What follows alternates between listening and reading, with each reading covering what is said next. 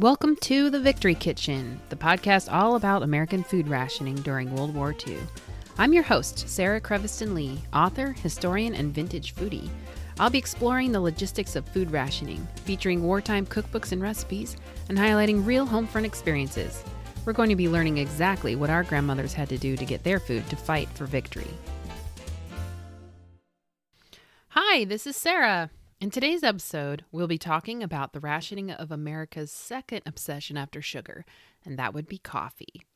I'll be chatting, aka gushing, about my favorite wartime cookbook, and I'll be highlighting the wartime recipe from the grandmother of a fellow World War II reenactor pal of mine. I'm really excited about today's episode. I myself am not a coffee drinker, so I asked my lovely followers on Instagram for their feelings about coffee. And this is what they told me. Hearthstone Fables said, I didn't like it at all until having kids. I've adjusted to the flavor, but I mostly like it for the morning routine aspect. Vintage Homemaker said, I adore coffee. I have a percolator and love it strong and black. Three exclamation marks. no sugar or milk here. I have two cups to start my day. It's my favorite thing to look forward to when I wake up. Author Anne McTavish said, For me, I simply enjoy the flavor, with cream and sugar, of course. And it's a nice warm pick me up in the mornings. Sophisticated Lady 1935 said, I positively love my morning coffee. It's so necessary for me and a joy too.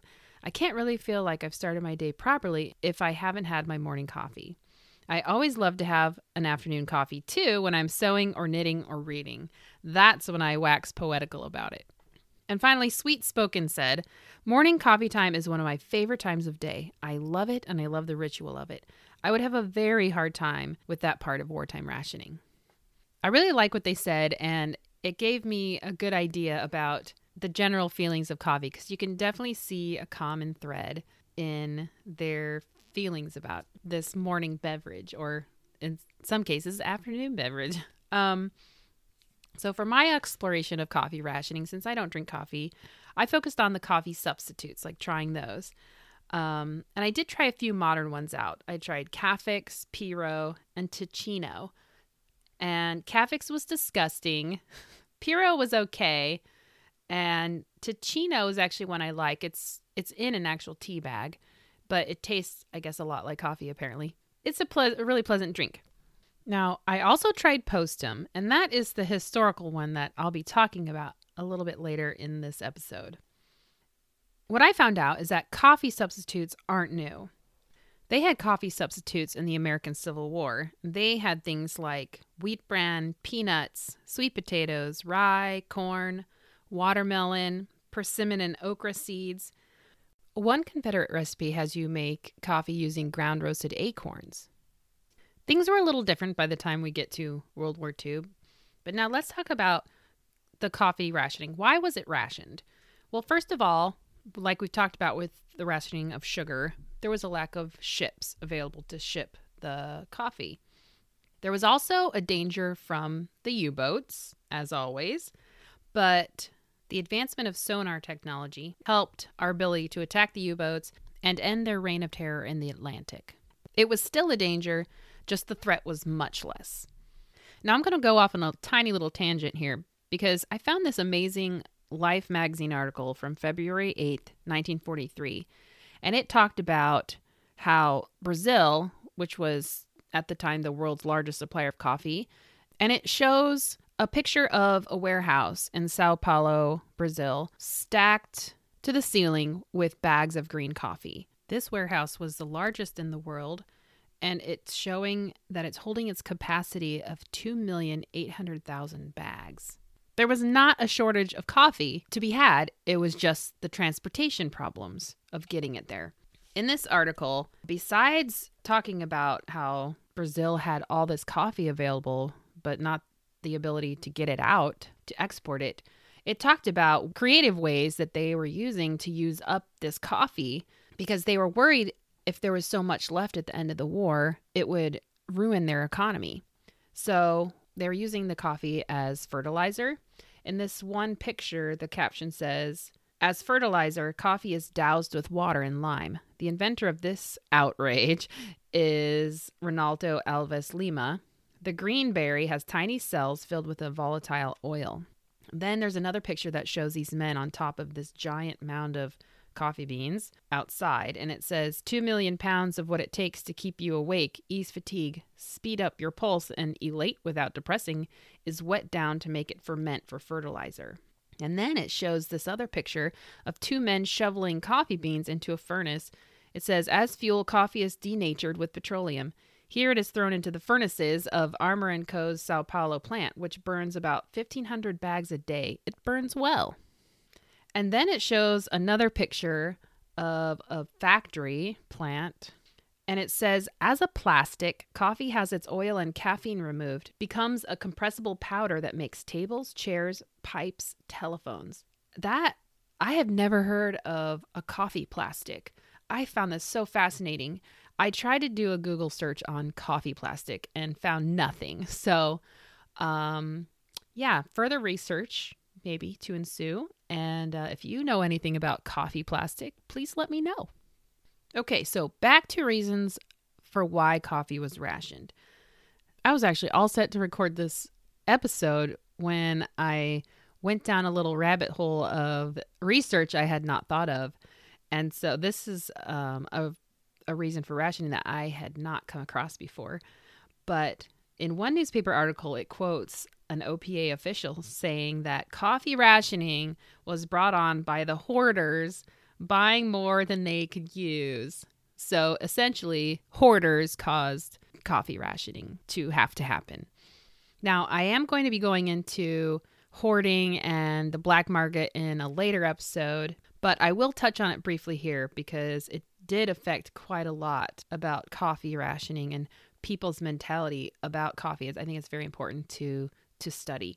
Now, they had run across similar issues with sugar and people hoarding sugar, but I think for some reason coffee was just people went crazy.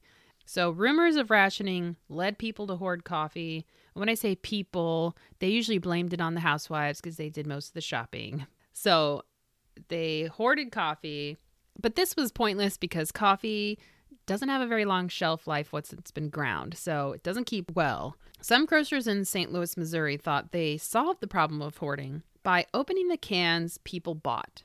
They noticed the same people coming in like four to five times a week buying coffee. Obviously, way more than they could possibly drink in a week's time. So, what they started to do was as soon as they bought the can of coffee, the grocers would open it and therefore breaking the seal in these hermetically sealed cans, forcing the people to use it within two weeks because that was how long the coffee would last before going rancid. And as soon as these people who were coming in frequently found out that they were being made to open the cans, they stopped coming in for coffee. But what the newspaper was very careful to point out was that by opening this can, this was illegal by the on the grocer's side because not only are they forcing the customer to open it, well, they're the ones opening it, not even the customer, but also there was a different price for sealed coffee in a can versus loose coffee. Loose coffee was cheaper.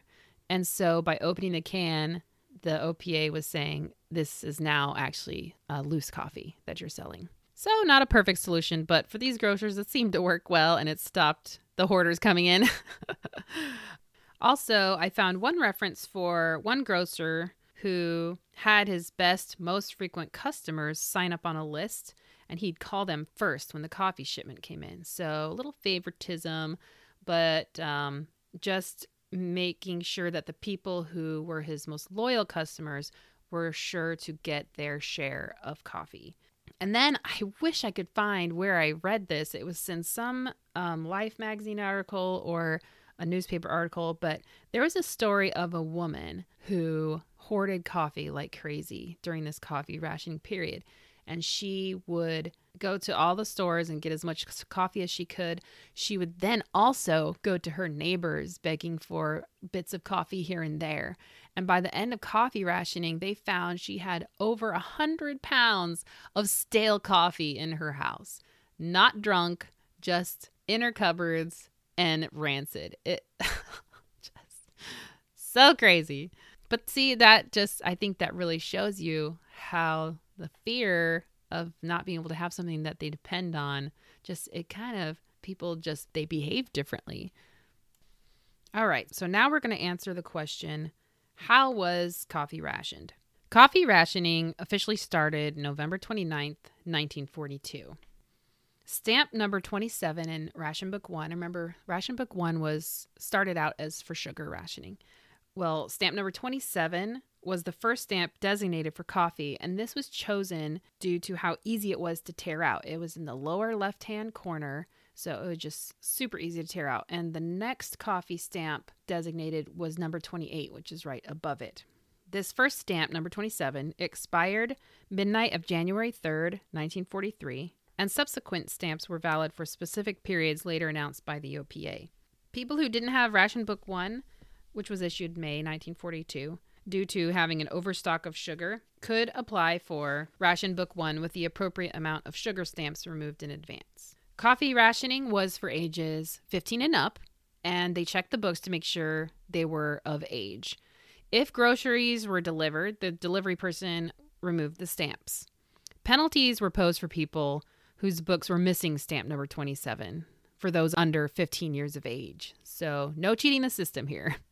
One stamp was good for five pounds. You could purchase all the coffee allowed for your family, but they encourage you just to buy what you needed because of that hoarding problem, like we talked about before. When the U boat battles in the Caribbean were at their height, coffee rationing was reduced to one pound in six weeks.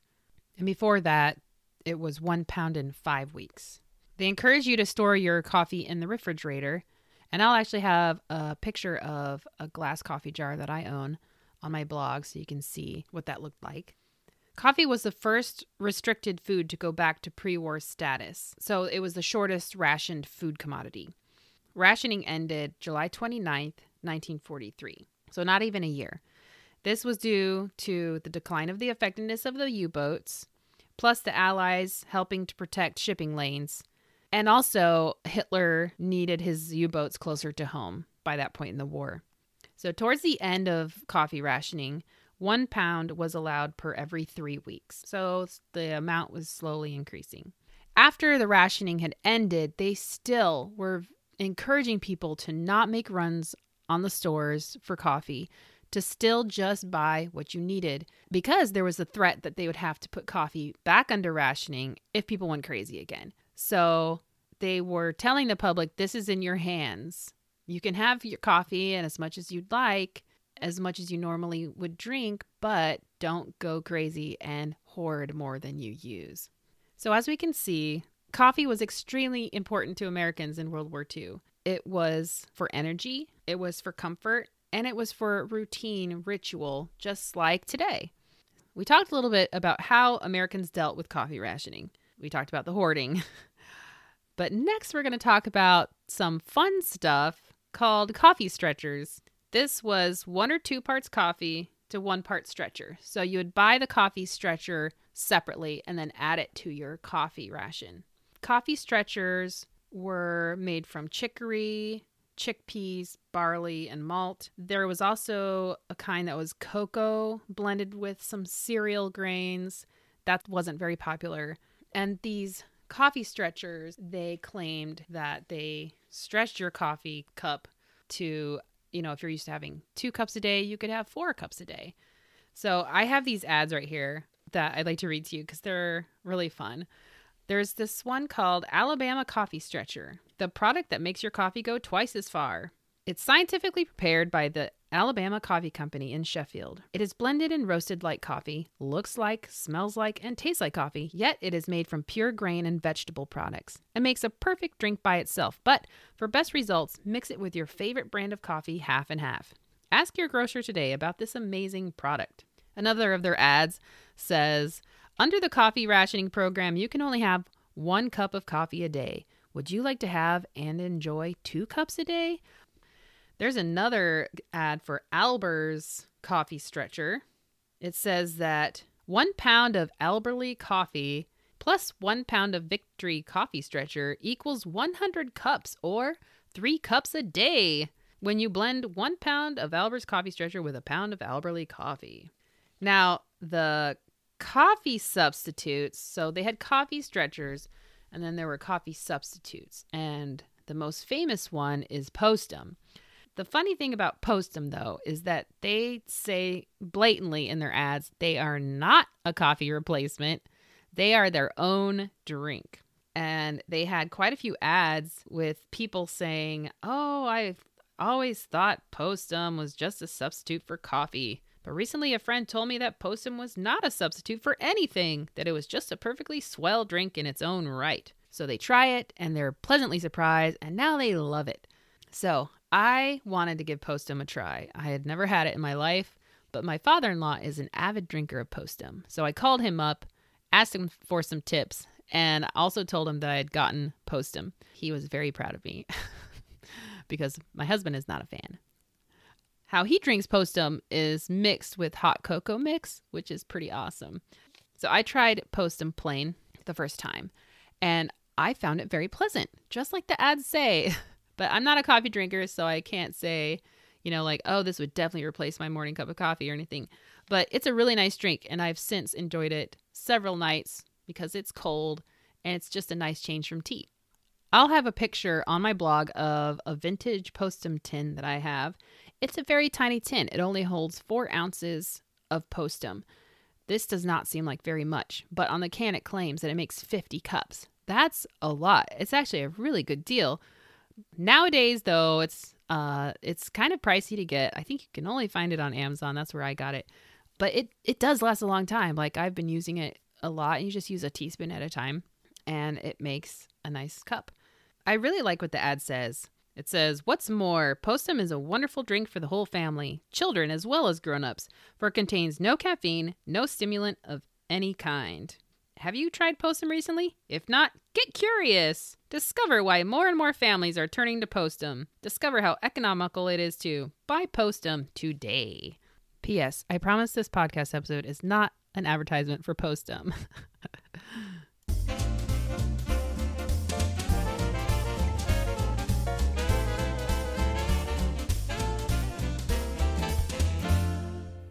Today's featured cookbook is Thrifty Cooking for Wartime by Alice B. Winn Smith. This cookbook is my absolute favorite in my entire collection because of how unique it is. She has a very different approach to wartime cooking that is just uh, it really speaks to me because I think this the way she suggests is the way I naturally cook myself. I'm going to read to you the inside flap of this cookbook. It gives a very good summary of what this cookbook is about. It says, With the realities of war at our very shores, it behooves all Americans to tighten their belts and play their parts well. And the part to be played by housewives in their own kitchens is no less important than that of the workers in the munitions plants or of soldiers in tanks. But in order to do her part, the housewife, like the soldier, needs a new set of rules. This book sets down in concrete and usable form many of the most important new rules for wartime cooking. In reality, they are not new, but rather the best and thriftiest of the old ones. Some of them date from previous wars the First World War, our Civil War, and even the New England kitchens of Revolutionary days. To make these rules particularly easy to follow, the book gives just a few basic recipes in the various fields of cooking, recipes which are practical, economical, easy to change. Then, following each basic recipe are thrifty changes, which will add unlimited variety and meet the emergency by using foods that are on hand in the cupboard or most readily available in the local market. From these variations and suggestions, any woman can adapt her menus to whatever conditions arise. And the woman who has once started using this basic recipe principle of planning and preparing her cooking will find that it continually suggests new ideas, a thing quite out of the ordinary in a cookbook.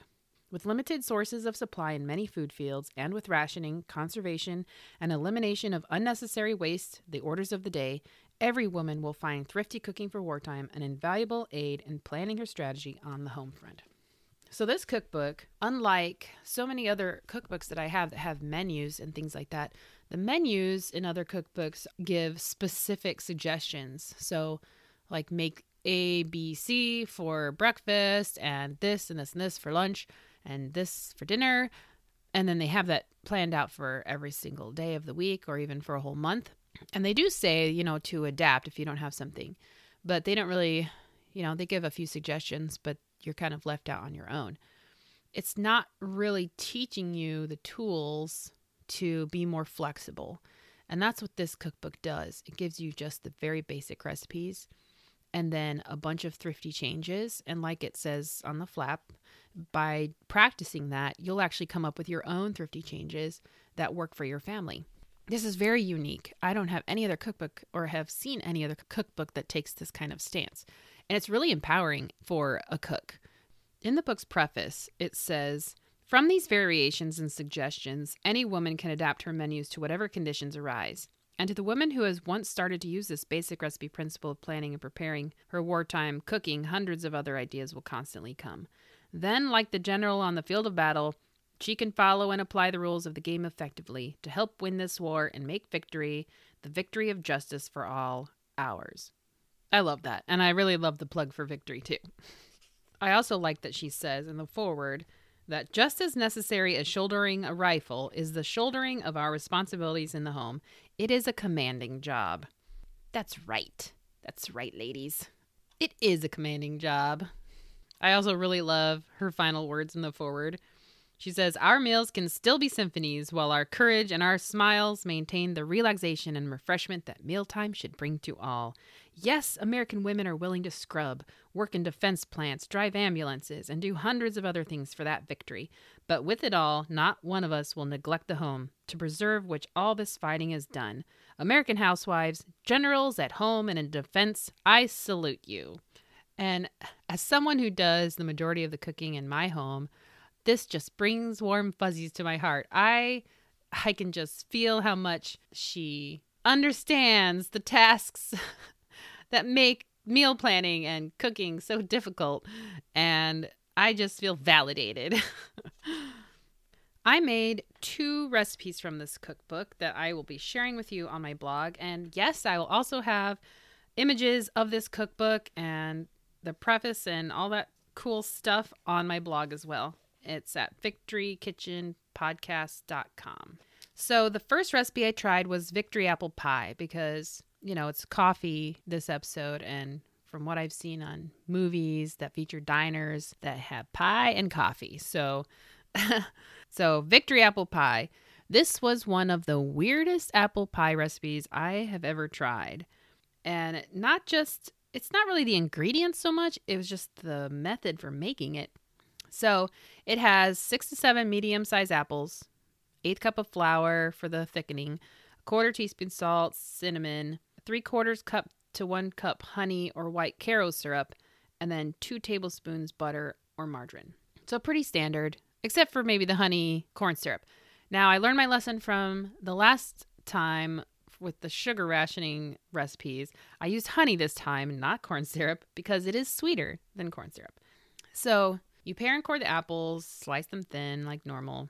You sprinkle the salt over the sliced apples. That was new to me. But then you dredge them with the flour and you lift the apples with your hands until the flour is mixed through. Okay, just go with me here. Then you line a nine inch pie tin with the pastry and you fill it with the apples that just have salt and flour on them. Then you pour the honey over the top. Sprinkle with cinnamon and dot with the butter. Then you place an inverted pie tin over the top and bake in a hot oven for 10 minutes, then reduce the heat and bake it for 40 minutes longer. Then you remove the pie tin on top and bake for a little bit more time. And then finally, grated American cheese, maybe sprinkled over the top. Okay, so I've heard of cheese and apple pie. That's not the weird thing. To me, it was it's an open crust pie, but they're very clever in that they cover the pie with an inverted pie tin. And that keeps all the moisture in there and keeps the apples from drying out. So I was really skeptical about this, but it actually worked out really well. And it was a very tasty pie. Just kind of weird preparing it. but um, yeah, I'll have pictures of uh, my uh, my victory apple pie on my blog that you can check out and uh, give it a try because it's it's pretty tasty. The second recipe I tried, I was very excited for because this is for a homemade cereal beverage, aka coffee replacement. This is what she says Is the rising price of your favorite beverage working a hardship on your budget? Here is an idea that a dear little old lady gave me during the last World War. She had successfully raised 10 children, and this was their favorite family beverage. It is delicious when made with care. Her mother had taught her how to make it during the Civil War. Wow. So this is a Civil War recipe, essentially. And it has traveled through the decades to World War II, and she is bringing it to us to try out. So I did. what you do, you take a tablespoon of black molasses and a cup of wheat bran. So you rub the molasses into the bran until it's really well blended and crumbly. Then you put it in a dripping pan or just like a, a cookie sheet that has a lip edge around it. And you brown it well until almost black. So I browned mine until it was dark brown. It says in a moderate oven, stirring occasionally to prevent burning. So I had originally set mine to 325. This was too hot. It was starting to smoke. That's a bad sign. So I lowered it to 300 and about every 5 6 minutes I took it out and stirred it. It took it was a long process, you know, but that's what you need to do in order for it to brown evenly and to not burn. And that's very important. You don't want it to burn. When it's cold, you pack it in an airtight container and then you make it the same way as you would boiled coffee or Sanka, which was a decaf coffee back then, and served hot or iced. So I invited my friend Laura over to try this with me, and uh, this is our reaction. okay. so today I'm here with my friend Laura, the expert coffee drinker, because I am not one. I wouldn't be sure you could go that far. well, anyway, you you drink coffee. How often do you usually drink coffee? A couple of times a week. Okay. That's good. Are you mostly a tea drinker then? I'm mostly a tea drinker. Okay, me too. I need my cup of hot Earl Grey in the morning before I can function. Got it. Okay. so, but still, Laura is much more experienced than I am. So, what we're doing is we're testing the homemade wartime beverage from the featured cookbook from today. So, I've got mine that's got milk and sugar in it. Still wartime friendly because I stirred all the sugar crystals in. and Laura's drinking hers black. If I'm going to be ration friendly, I just wanted to see how it would taste without milk and sugar and like the pure taste. the pure taste and it goes back to when I was in high school and worked at a barista at Starbucks and we had to do coffee tastings. You always taste it black. Oh, interesting. So you're used to that black flavor of straight coffee. I wouldn't go that far. It's been a couple of years since high school. Okay. Two or three. Two or three years. yeah, we'll say that. Okay, so yours is cool enough to drink, right? Yes. Okay, let's go for it.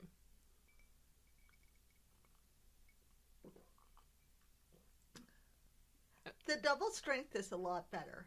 Yeah, I was gonna say mine is a single strength. The recipe says one tablespoon per cup of water, but for Laura's we did two tablespoons.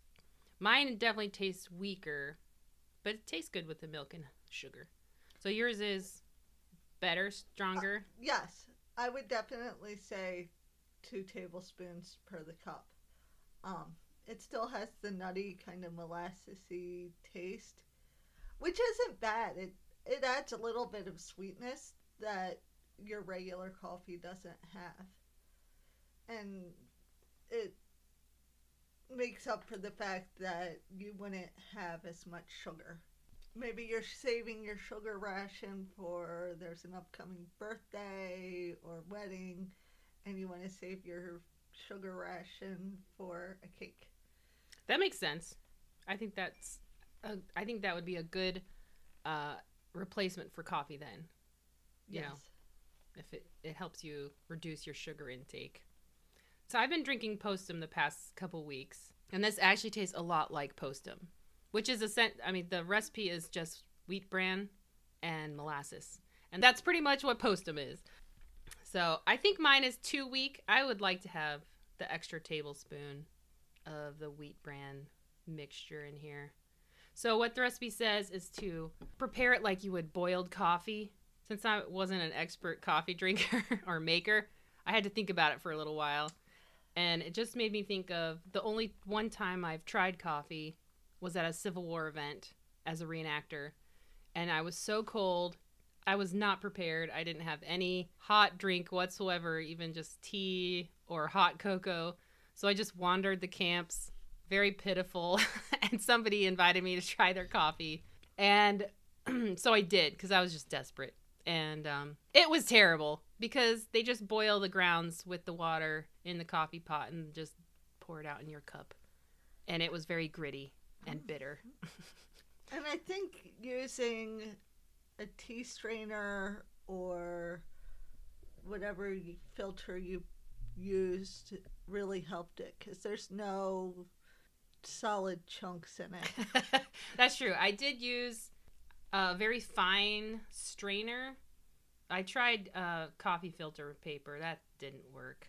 But um, yeah, I think that really helped because there's none of the bran flakes Exactly. floaties in there. There's, there's no floaties. we don't have to strain with our teeth like they did in ye old days. so, well, thank you, Laura, for being game enough to try this with me. You're welcome, Sarah.